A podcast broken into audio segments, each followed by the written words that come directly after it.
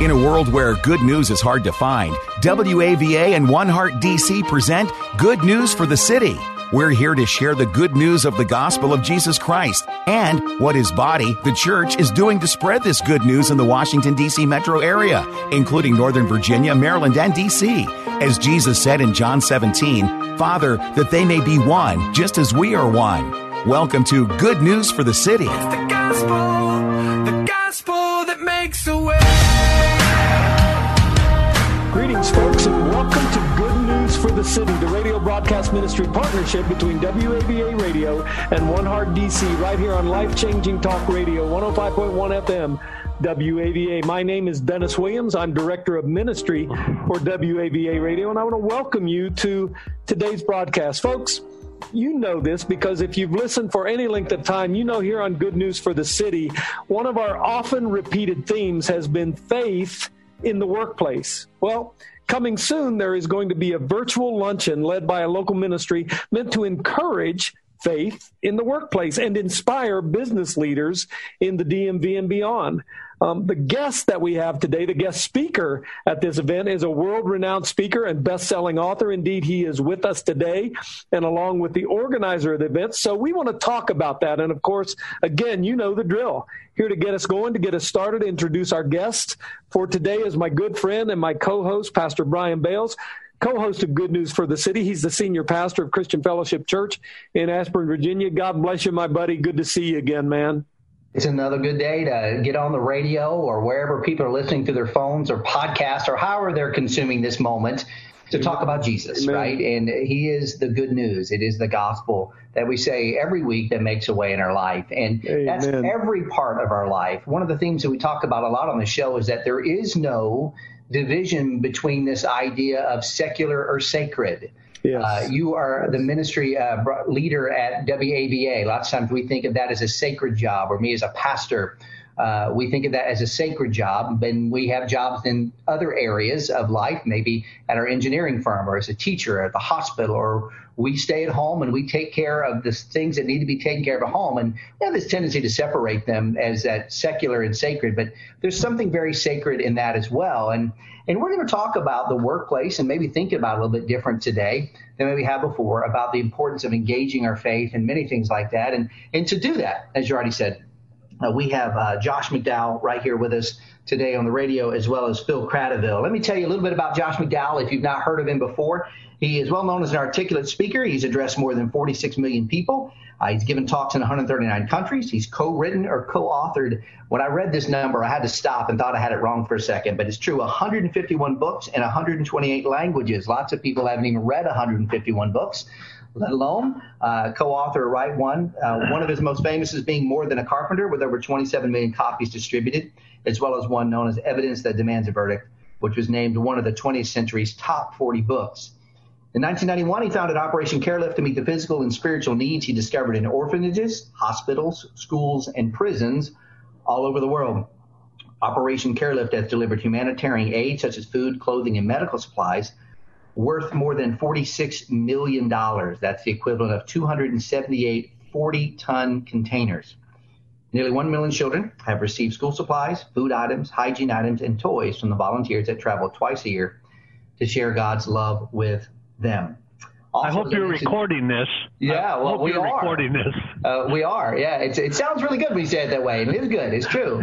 Uh, Phil uh, Cradaville, he's the director of evangelism at Vienna Presbyterian Church. He leads Bridgepoint's Connections, where the goal is to seek to connect our professional, spiritual, and personal lives, and to develop leaders and emerging leaders from inside out.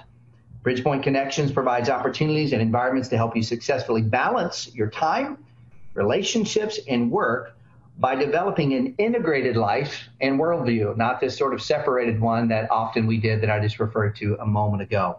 Well, Josh, let's talk uh, talk with you at first. Uh, first, I want to ask you, tell us a little bit about a book that maybe many of our listeners may have heard of before, or maybe hopefully have even read before, uh, called More Than a Carpenter. Uh, it's highly distributed. It's had a huge impact. Uh, did you ever think when you wrote a book like this that it would have such a far reach when it happened?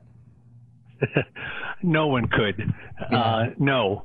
I wrote the book because I had so many people saying to me, businessmen, professors, students, friends, um, how can you believe in Jesus? Come on, you're saying intellectually you believe the Bible's true or the resurrection happened. How, how can you believe that? So I was in Chicago and I said to Dottie, I'm going over to Larry's condominium. I'm not going to bed. I'm not leaving until I write a book. And I went over there and sat down. 42 hours. I simply answered the question. Never went to bed or anything. Uh, why do I believe? And I started out with the scriptures, the deity of Christ, the resurrection, the changed life of the apostles, etc.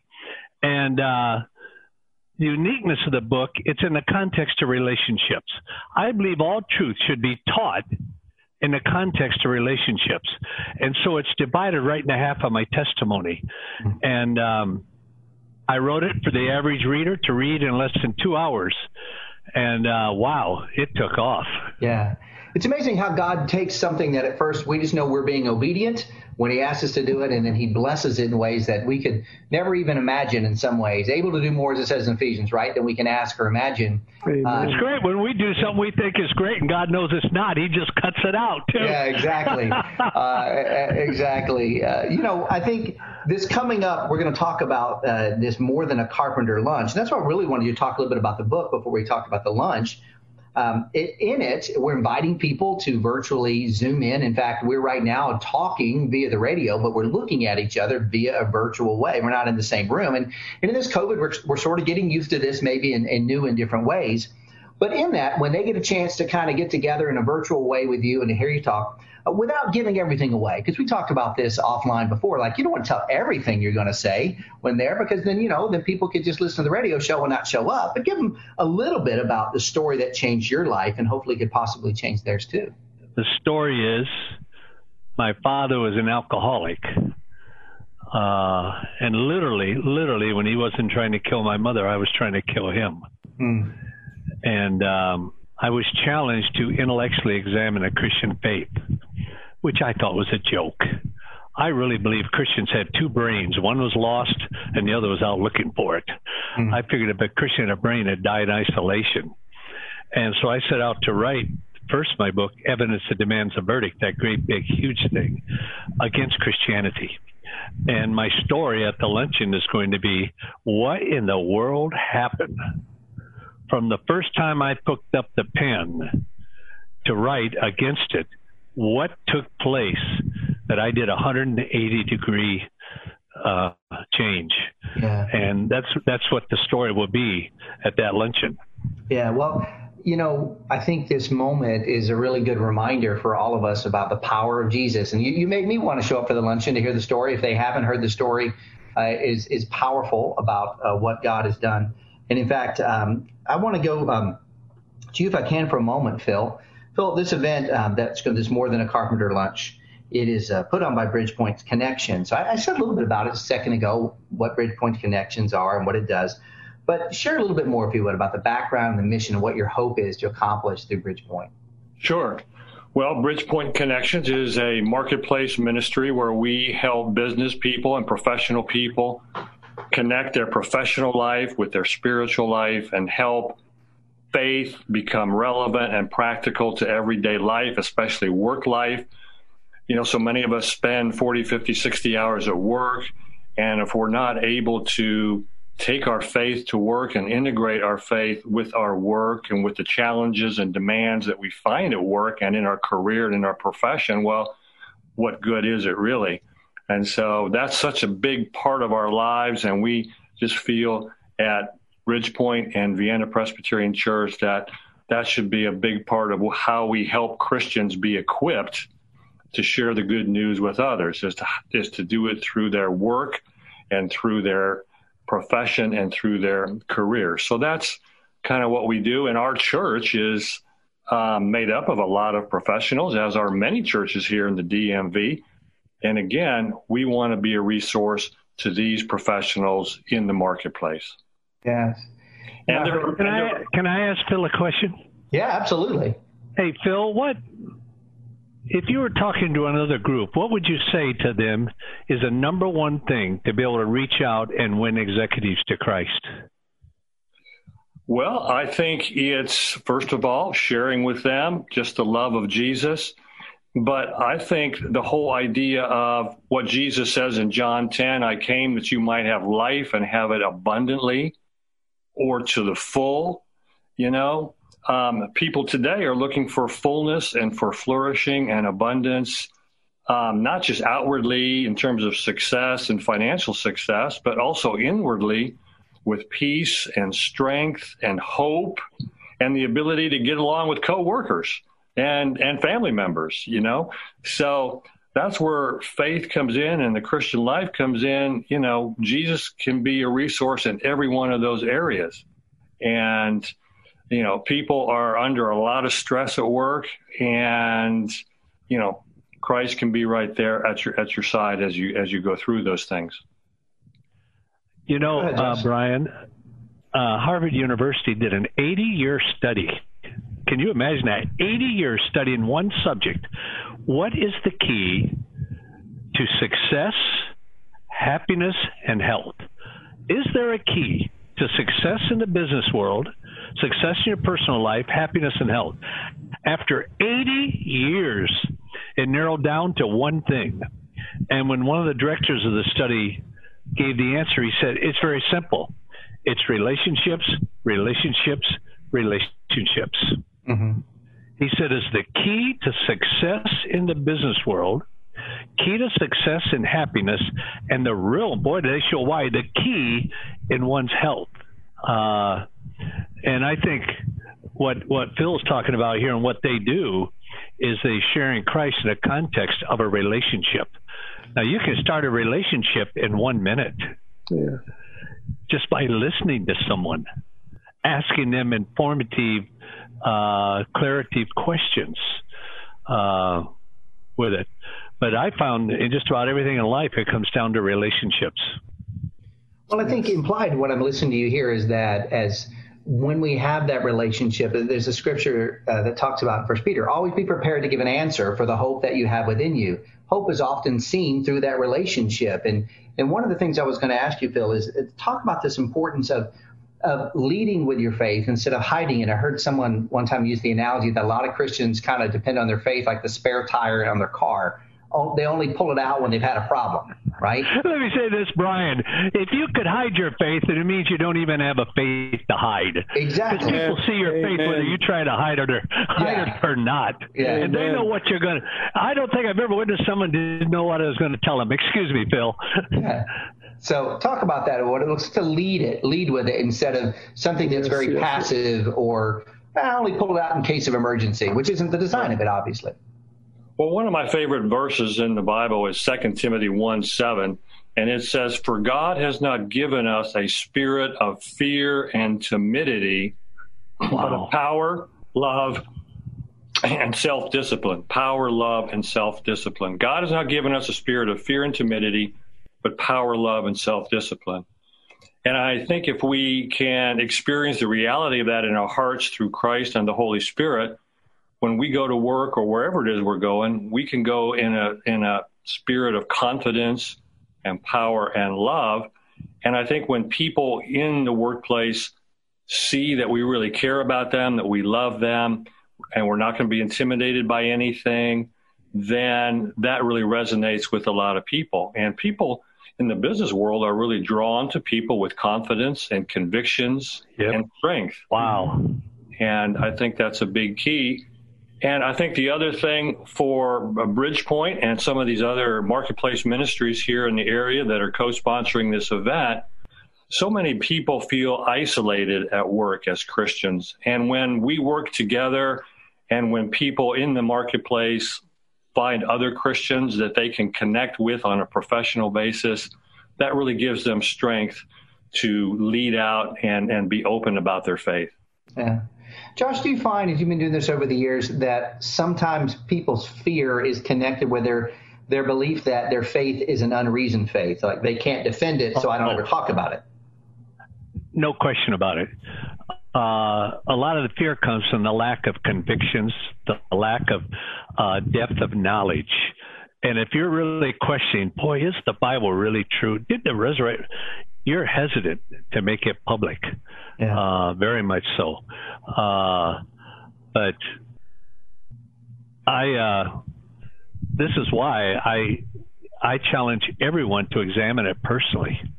Don't take my word for it. Don't take anyone anyone else's. If it's true, you'll find it to be true. It's like my son came to me and he said, Dad, he was a first year student at Biola or second year, and he said, I really don't know if I want to become a Christian. I want to be a Christian or not.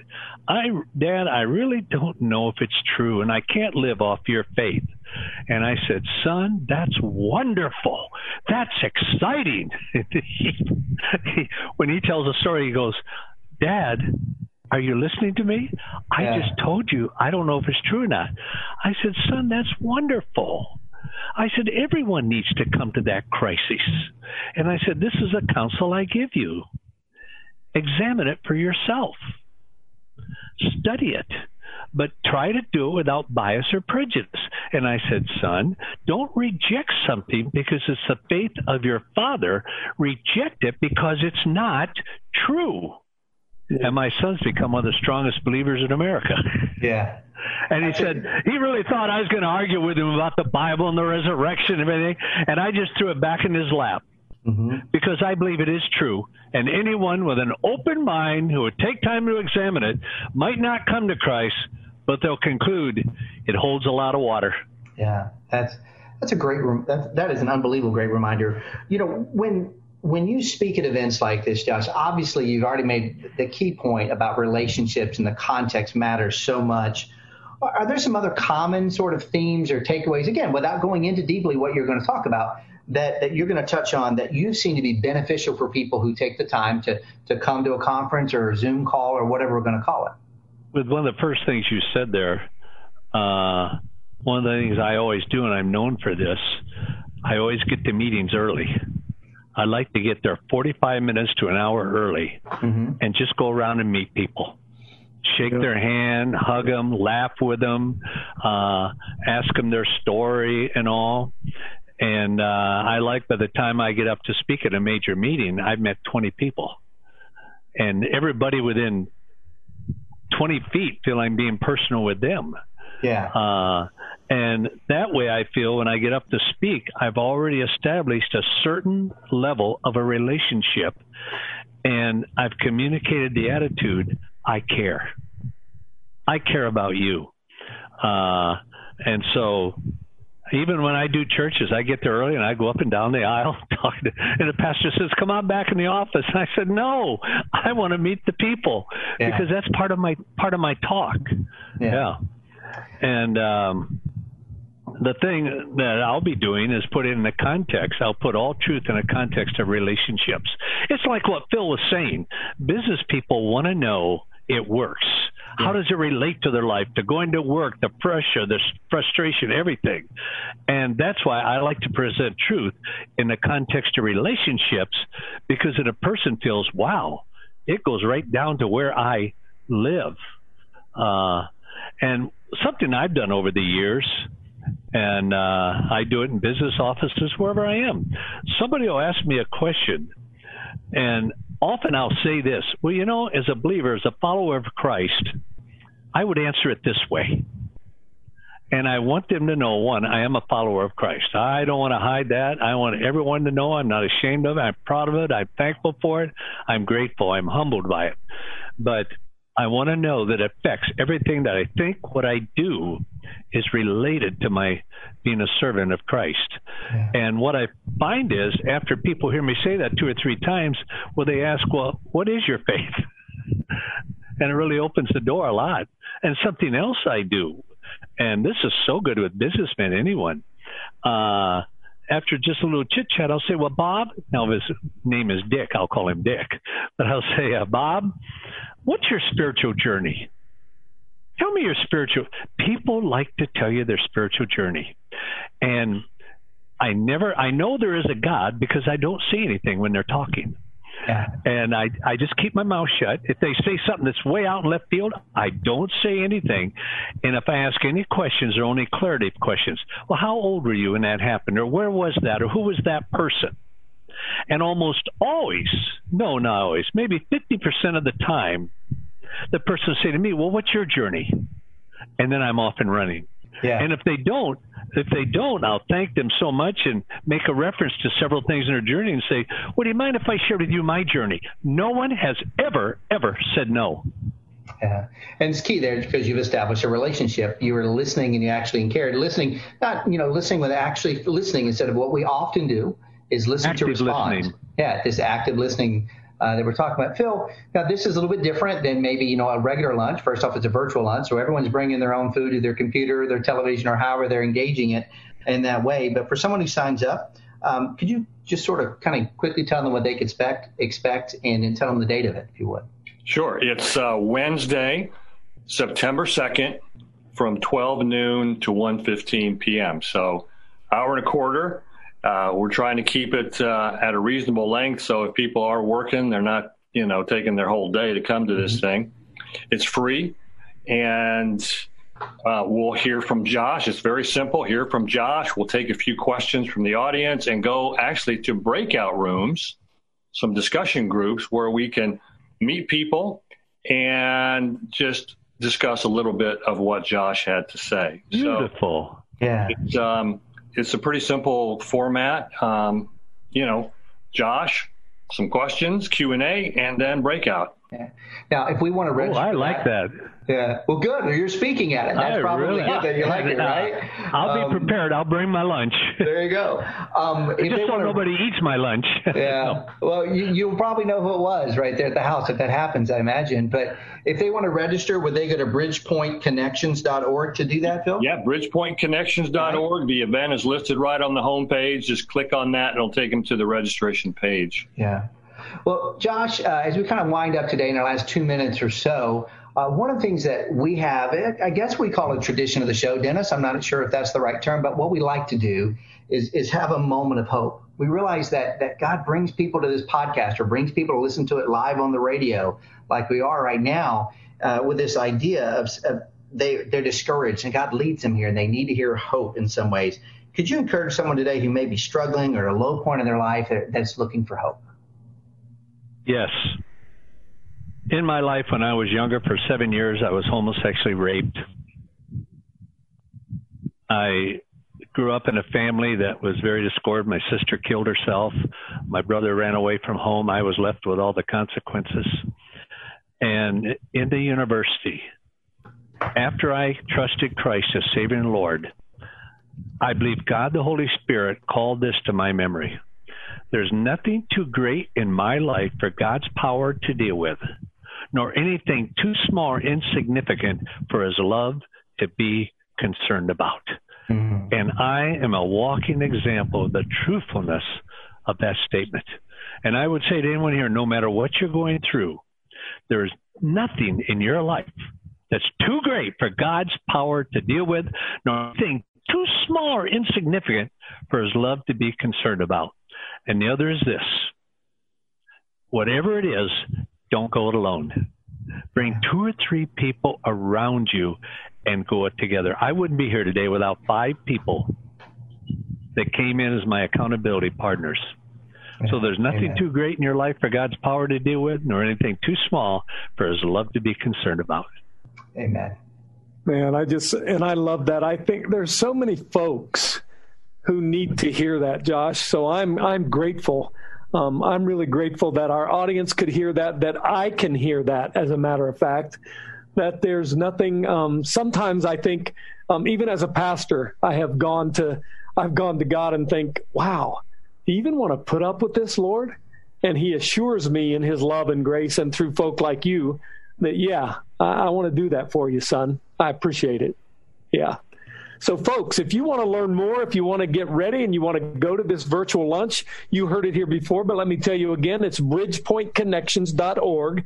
That's bridgepointconnections.org. If you want to listen to this again, get more information, you can go to goodnewsforthecity.com. That's goodnewsforthecity.com, or you can call the radio station.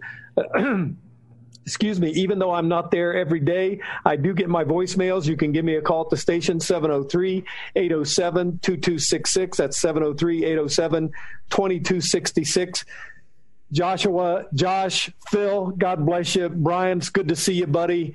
Thank you all so much. Folks, we'll see you again next week. And remember, it's the gospel that makes a way. It's the gospel, the gospel that makes a way.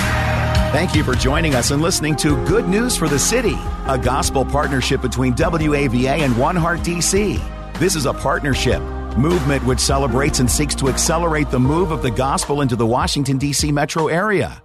It is our prayer that through this radio broadcast ministry of good news for the city, we will see transformed lives and communities, and more and more people responding to the good news of the gospel of Jesus Christ.